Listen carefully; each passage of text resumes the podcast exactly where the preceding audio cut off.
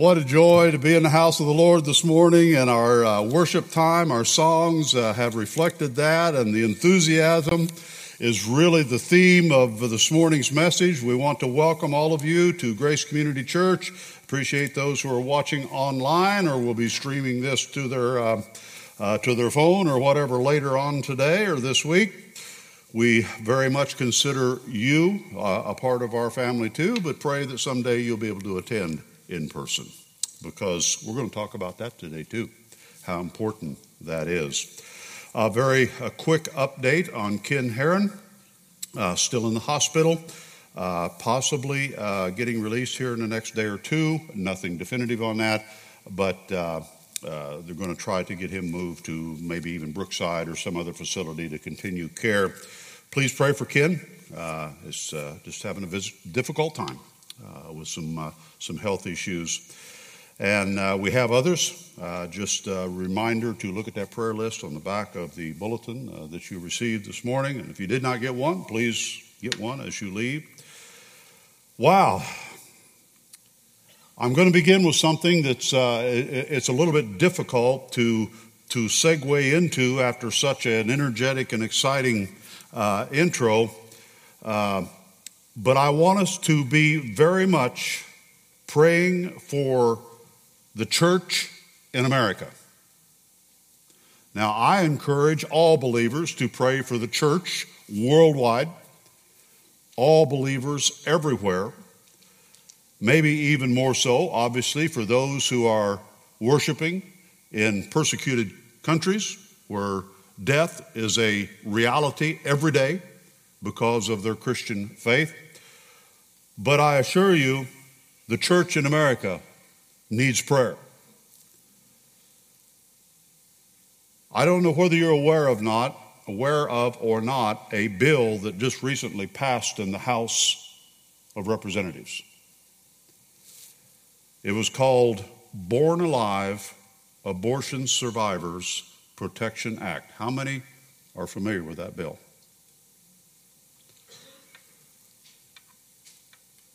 The bill passed 220 to 210.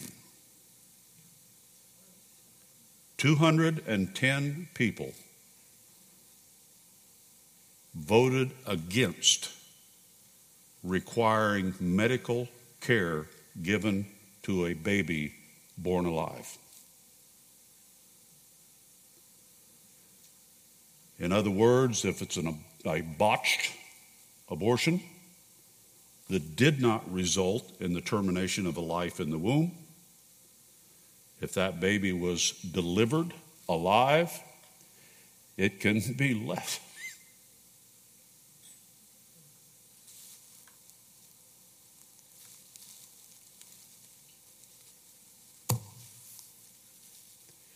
can be left on the table to die. My friends, that is barbaric cruel, inhumane, cold, heartless, vicious murder. It's what pagans do in the Bible. It's exactly what Moloch was all about in the sacrifice of living children. If you're here this morning and you're visiting with us, pray for me that I can forgive those 210 people. That's what I need. That's what I need. But we are a pro life church, and we're going to continue to pray for the sanctity of human life, protected in the womb and right on through childhood and adulthood. We believe that life is sacred. And I don't know about you, but I'm angry. I'm angry that we have that kind of disgusting moral failure in the halls of Congress.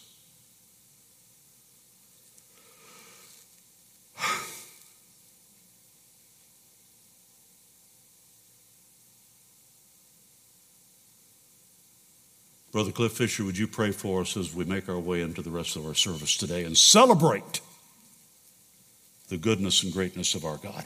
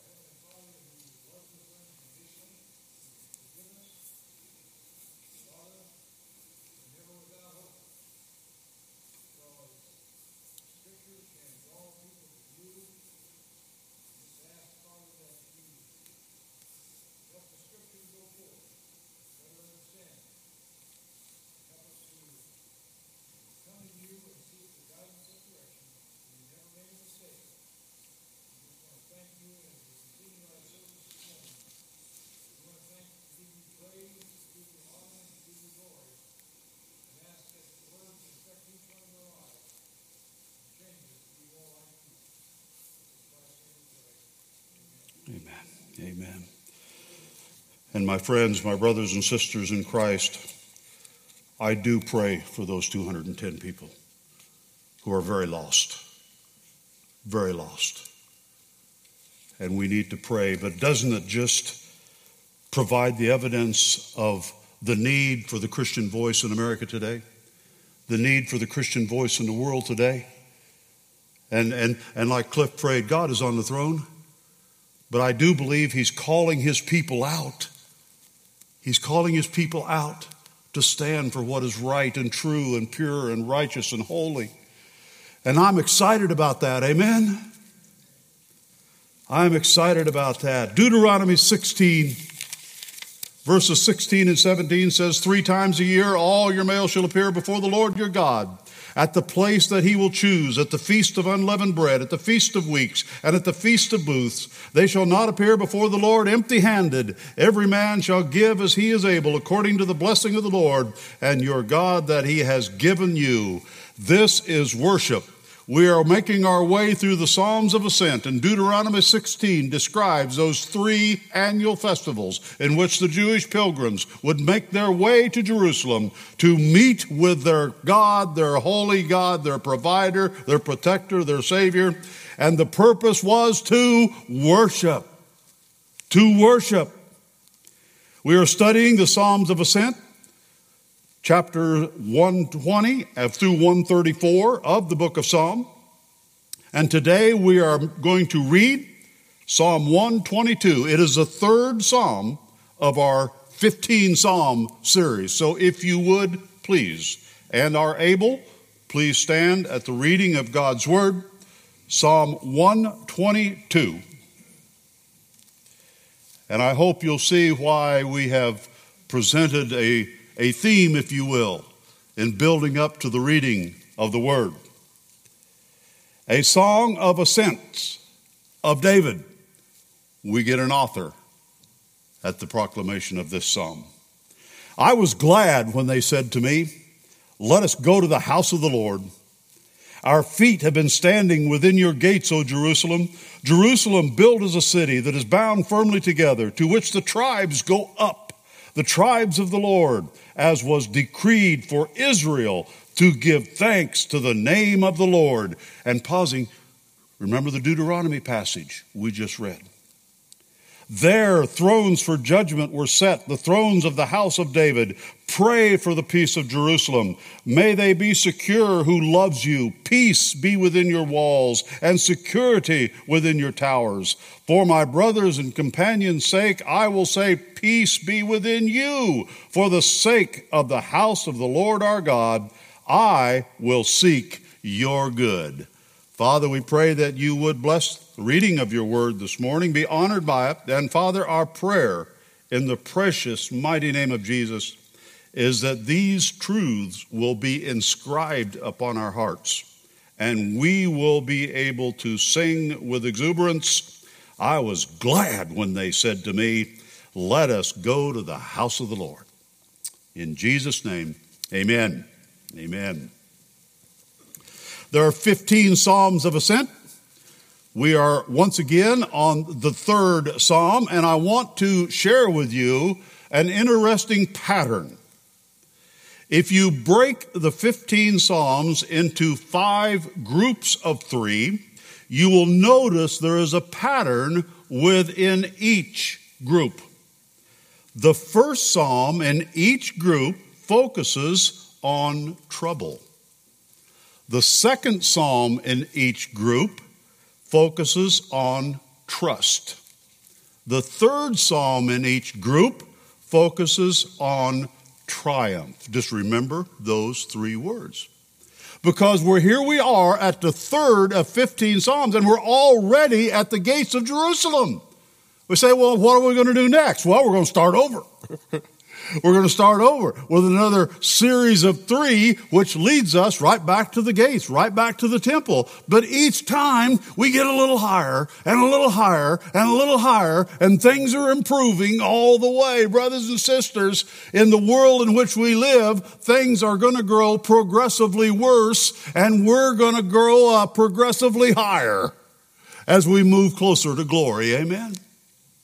So if you look once again, the first group of five, 120, 121, 122, we have, we have began with uh, a, for, a, a pilgrim being in a foreign land, being in a godless land, amongst people who are godless, who don't understand his ways, and he's very anxious to get out of there. In Psalm 121, we see, well, I look to the hills from where my strength comes from. I know that God's going to deliver me. I know he's going to get me through to the end of my journey. And in Psalm 122, boom, we're at the temple meeting with God.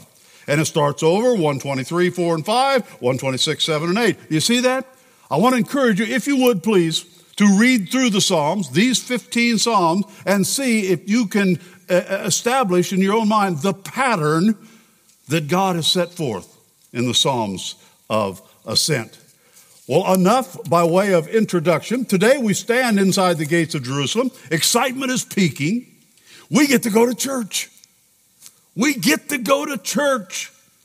It's Sunday morning and God's people are gathering. They brought their offerings and their sacrifice of praise. You know, I heard a story one time about this husband and his wife who were discussing one early Sunday morning hour about going to church.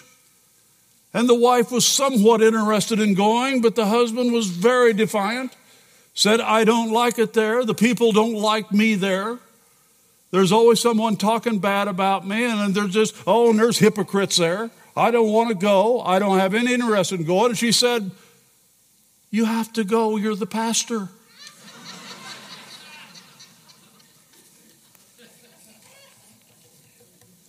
That's an oldie but a goodie, isn't it? After Pentecost, the early church showed this same zeal. Great pleasure to serve the living Christ. Great praise for all he had done. Great prayer expecting him to do mighty works. And they met with a greater purpose than themselves. They met for the glory and honor of Jesus Christ. Ravenhill, a great old preacher. Well, I don't know how old he is. He's not that old, but he's, he's, he's older than me. That's old. I want to read this to you. It, it kind of, mm, it's got a punch to it, but I quote Ravenhill. It is sad to say, but the modern day church is a far cry from what God intended for her to be. Ravenhill states the matter clearly in the following Many articles have been written, he says, regarding the electronic church. The New Testament church was not electronic, it was electrifying. The church, fresh from the upper room, invaded the world. Now the church in the supper room is invaded by the world. The New Testament church did not depend on the moral majority, but rather on a holy minority. The church right now has more fashion than passion. It is more pathetic than prophetic. It is more superficial than supernatural. The church the apostles ministered in was a suffering church. Today it's a sufficient church. Events in the spirit controlled church were amazing, and this day the church is often just amusing. The New Testament church was identified with persecution, prisons, and poverty. Today, many of us are identified with prosperity, popularity, and personalities. We lack apostolic power because we lack apostolic piety, and we lack apostolic piety because we lack apostolic purity. We here at Grace Community Church in Overbrook, Kansas, are committed to being a New Testament church. A New Testament church, not the church that's so often found within our culture today. The early church was focused on three things. They were the body of Christ, bought with the blood of Christ, and concerned about the business of Christ. How many times can I go over these words, brother?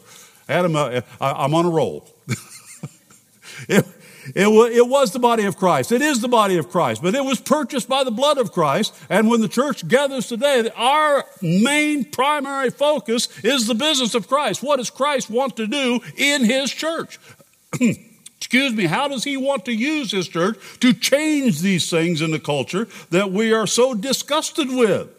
So, what can we learn of this great psalm of praise? How can we recapture the passage? And if you'll notice, the title of the message this morning is It's Time for Those in the House of the Lord to Meet the Lord of the House. Or, Elvis may have left the building, but God has not. Amen? Point number one for preaching points David expresses an unrestrained delight in going to worship. An unrestrained delight in going to worship. We call this anticipation. Anticipation. There was an invitation. Let us go. Let us go. There was an impact. I was glad when they said, Let us go. There was involvement. Our feet have been standing within the gates of Jerusalem. Brothers and sisters, you picture this. The Jewish pilgrims have finally made their way up Temple Mount, or, well, excuse me, not up Temple Mount at this point. They have entered the gates of Jerusalem. They're looking at Temple Mount, and they're standing there chomping at the bit. I'm standing in the gates of Jerusalem, the city of God, the city of peace, the holy city. I'm standing here and there, there's God right there. We're going to meet with him. We're going to meet with him. Now we understand in the New Testament that we don't have that temple. We are worshipers in spirit and in truth, so a worshiper can worship wherever they are because they are in the presence of God, and the presence of God is within us as believers. We are the temple of the Holy Spirit. But we ought to have the same zeal and passion that the early Jewish pilgrims have. There was great anticipation on that day. Matthew Henry says, Let us go together for the honor of God and for the mutual edification and encouragement of the body.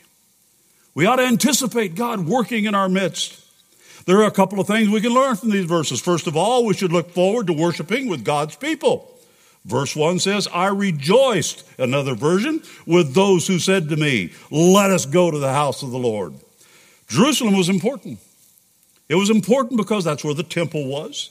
The temple was important because that's where God met with his people. And so, why was the pilgrim glad? Why did David express this delight? Because he was going to worship God with the people of God.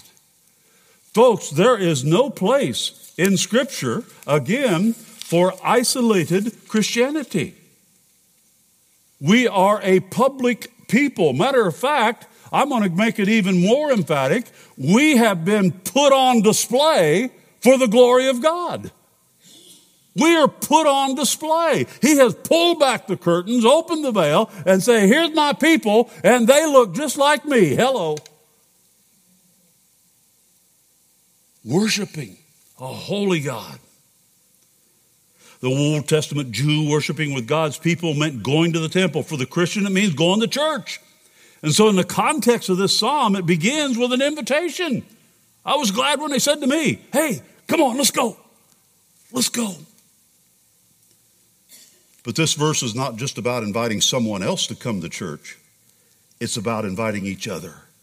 It's about mutual encouragement, in, in, encouragement, encouraging each other together for worship. Whether you do that by a phone call, conversation, posting on Facebook, whatever you mean, let's keep the family in communication, encouraging each other uh, throughout the week and building up expectation and excitement for the gathering coming the next Sunday. Amen. David, secondly, gives us a description of worship. He expresses his desire, and now he gives us a description, and along with anticipation comes expectation. Expectation. Jerusalem, built as a city that is bound firmly together, which the tribes go up, the tribes of the Lord, as, we, as was decreed by Israel, to give thanks to the name of the Lord. There thrones for judgment were set the thrones of the house of David, the joy of being together, Christian fellowship. Remember, the church is not the building, it's the people. And one of the benefits that we reap from weekly gathering and weekly worship is enjoying the closeness of Christian fellowship. As we read in later, and we'll be studying Psalm 133, how good and pleasant it is when brothers live together in unity.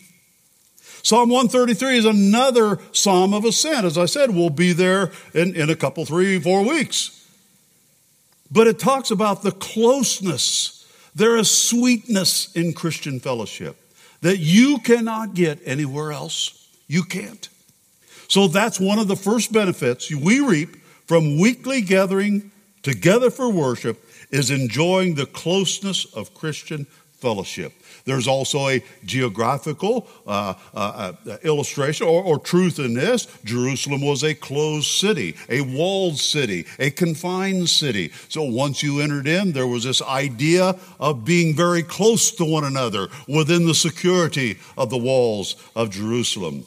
The joy of bringing a testimony of thanks, praising God for the unity. We are not just members of a church, we are the church. We are, once again, the body of Christ. Romans 12, Paul writes, For as in one body we have many members, and the members do not have all the same function. So we, though many, are one body in Christ, and individually members one of another, having gifts that differ according to the grace given to us. Let us use them. If prophecy in proportion to our faith, if service in serving, the one who teaches in teaching, the one who exhorts in exhortation, the one who contributes in generosity, the one who contributes uh, and the one who leads with zeal, the one who does acts of mercy with cheerfulness. That's the body of Christ coming together. There's joy in the instruction of God's word. Pastor Adam was referring to this earlier this morning. Put on then as God's chosen ones, holy and beloved, compassionate hearts, kindness, humility. Excuse me, I'm reading from Colossians 3. Meekness and patience, bearing with one another. And if one has a complaint against one another, forgiving each other. Oh, doggone it, there it is again. As the Lord has forgiven you, so you also must forgive. Brothers and sisters, we need to get that. Do you hear me? And don't listen to me, listen to the Word of God. He's the one speaking. And above all these, put on love, which binds everything together in perfect harmony. And let the peace of Christ rule in your hearts, to which indeed you were called in one body. And be thankful. Let the word of Christ dwell in you richly teaching, admonishing one another in all wisdom, singing psalms and hymns and spiritual songs with thankfulness in your hearts to God. And whatever you do in word or deed, do everything in the name, Lord, in the name of the Lord Jesus, giving thanks to God the Father through him. That's church, folks. That's church. It's exciting, it's invigorating, it's challenging, it's convicting, it encourages, it admonishes, it corrects. It, all of these things, folks, that's church. And we ought to look forward to it every week. What's God going to do today as we gather? And I want to please note that worship is not something we do. It is not something we do. We are by design worshipers. And people will worship something or someone. The born again believer reserves their worship for the one and only true living God who is worthy, which, as a matter of fact, is the point to be made. That's where the word worship comes from. It means worthiness. Worthiness. There's only one worthy of our praise, glory, and honor. All glory, honor, and praise goes to Him who is seated on the throne, the Lord Jesus Christ. So we worship Him. Worship is a lifestyle, not an event. It is a lifestyle. Jesus is seated on the throne. Remember the mention of thrones in our text? Well, Christ is now seated on the throne of David at his rightful place of majesty, honor, and rule at the right hand of God the Father. And he hasn't missed a lick. He is in command. He is in command. Point number three. Not only was there a desire, not only do we have a description, but David, David shows a fervent desire to participate. To participate. Pray for the peace of Jerusalem, he says. Pray for the peace of Jerusalem. Jerusalem is mentioned over 800 times in the collective books of the Old and New Testament. There is something significant about this place, folks. You know why? Because according to Revelation 21, it's an eternal city. Now, the eternal city isn't going to look like the present city, but the fact is, Jerusalem is an eternal city, and it's promised in Scripture. So there's something significant about this. Pray for the peace of Jerusalem. May they be secure who love you. Peace be within your walls and security within your towers. For my brothers and companions' sake, I will say, Peace be within you. Pray for the peace of Jerusalem. Think of the Lord's passion for this city. Luke 19. And when he drew near, speaking of Christ, and saw the city, he wept over it, saying, Would that you, even you, had known on this day the things that make for peace. But now they are hidden from your eyes. For the days will come upon you when your enemies will set up a barricade around you and surround you and hem you in on every side and tear you down to the ground, you and your children within you, and they will not leave one stone upon another in you because you did not know the time of your visitation. Jesus wept over the impending doom of the city. Now we know it will be rebuilt, but the temple has not, has not been rebuilt. So pray for the peace and unity of the church. Acts chapter 2 gives us a portrait of that.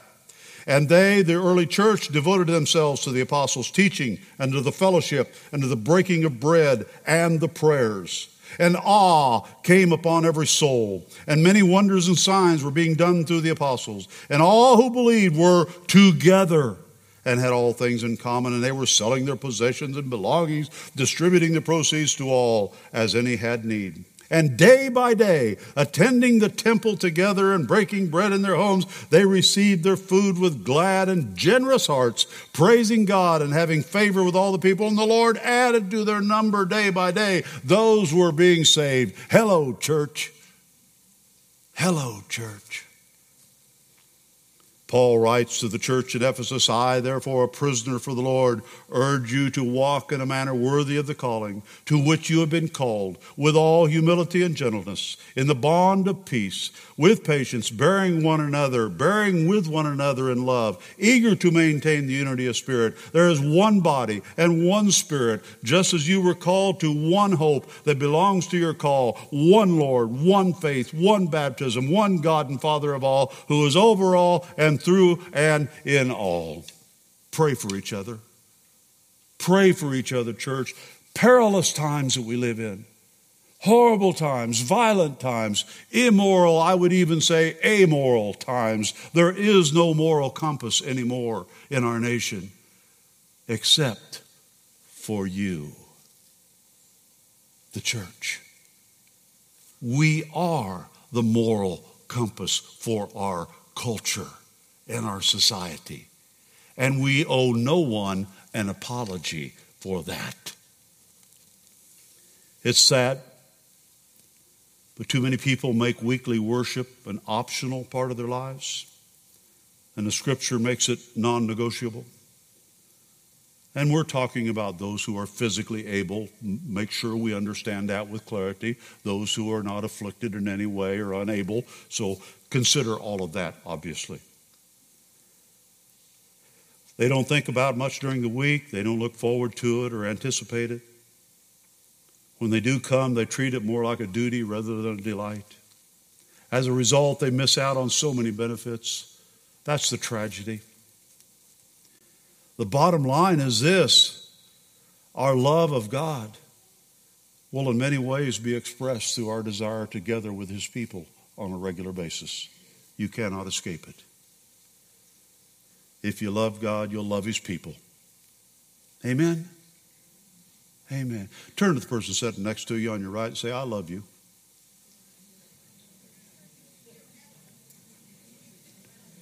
Turn to the person sitting on your left and say, I'm working on it.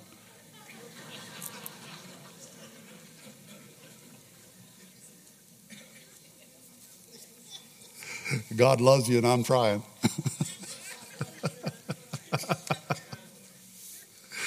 but, folks, that's the joy of fellowship. That's the joy of fellowship in unity. It doesn't mean we won't have differences along the journey. Please understand that. We understand that. We're, we're held captive by this one common trait until Jesus comes. We're still all human. We're still all human. And we're going to make mistakes. All of us.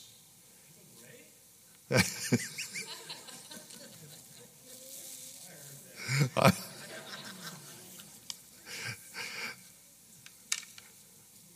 I, I got to, boy, we was just down to the serious part, and you just done messed that up. Isn't it fun? Isn't it fun? Okay, here we go. Here, I want everybody out there.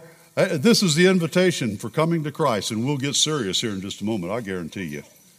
I want everybody in here to cross, to interweave weave their fingers like this. However you do it, just do it naturally.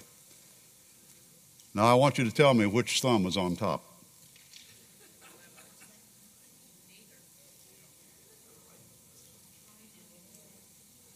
See how varying it is? I want you to know that left thumb on top is gene dominant. And I told my wife that's because men were created to dominate. That didn't go very well either. Uh,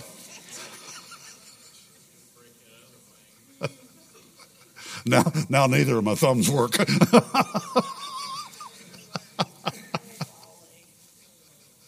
it's an interesting genetic trait, isn't it? I got you all thinking about something of total no value whatsoever now.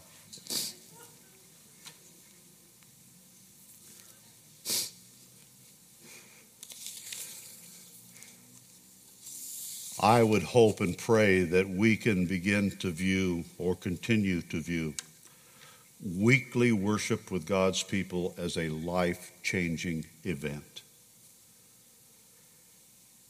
And if you are not in the habit of going to church and every week, let me encourage you. Let me encourage you to take that next step of commitment.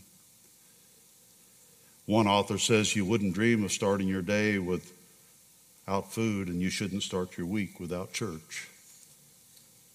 Here we are fed, here we are nourished, here we have fellowship, and we can truly encourage one another. We can laugh together, and you know what, folks?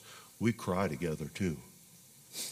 We cry together because we bear one another's burdens and in like manner fulfill the law of God. I rejoiced when those who said to me, Let us go, let us go to the house of the Lord. You see, worship is not a spectator sport. I'm going to be very bold here and say spectators generally become the greatest critics. Participants have no time for criticism. they're caught up in giving thanks to the Lord for all that He has done. I remember my father in law told me one time he was uh, very much interested in sports, played and umpired baseball in the community for years and years. And when he finally retired to the stands, he said, I finally found a place where I never make a bad call. You never make a bad call from the stands. There's an old illustration about how preachers feel sometimes, and this is not to seek pity, it's just an illustration. Preachers feel like the lone gladiator in the arena with 500 spectators telling him how to hold his sword and shield. I don't feel that way in this church, folks. I want you to know that right now. From the very deep of my heart, I feel encouraged every week when I come together with God's people. I feel encouraged and ready to go kick some rear. I would say, can I say that? But it's too late. I already said it. Christ has won the victory, and we are seated with Christ in the heavenlies. The victory is ours through Christ Jesus, our Lord. Get in the game, get in the battle, get together on a weekly basis. Come with anticipation, expectation, and participation. This morning, let's exalt the Lord of the house. Father, thank you for the time that we have shared together this morning, praying and hoping beyond hope that it has been pleasing to you, that you have been honored, Christ has been exalted, and people's hearts have been changed. Father, my heart has been changed through the study of these Psalms. And I thank you for the power of your word. May we rejoice today and be glad because we have been in the house of the Lord together. And all of God's people said, Amen. Amen. If you're here this morning and you've never accepted Jesus Christ as your Lord and Savior, there is much of this message that really will not have a profound effect because it takes the power of the indwelling Spirit to bring these truths alive. It brings us alive. The Spirit imparts to us the life of Christ. And once the Spirit has imparted the life of Christ, we now have the desires of Christ and the passions of Christ. So this isn't something you teach someone. I can't teach enthusiasm for Christ. It comes through the gift of the Holy Spirit. And so today, find out why there should be so much excitement in the house of the Lord. Come and meet the Lord of the house.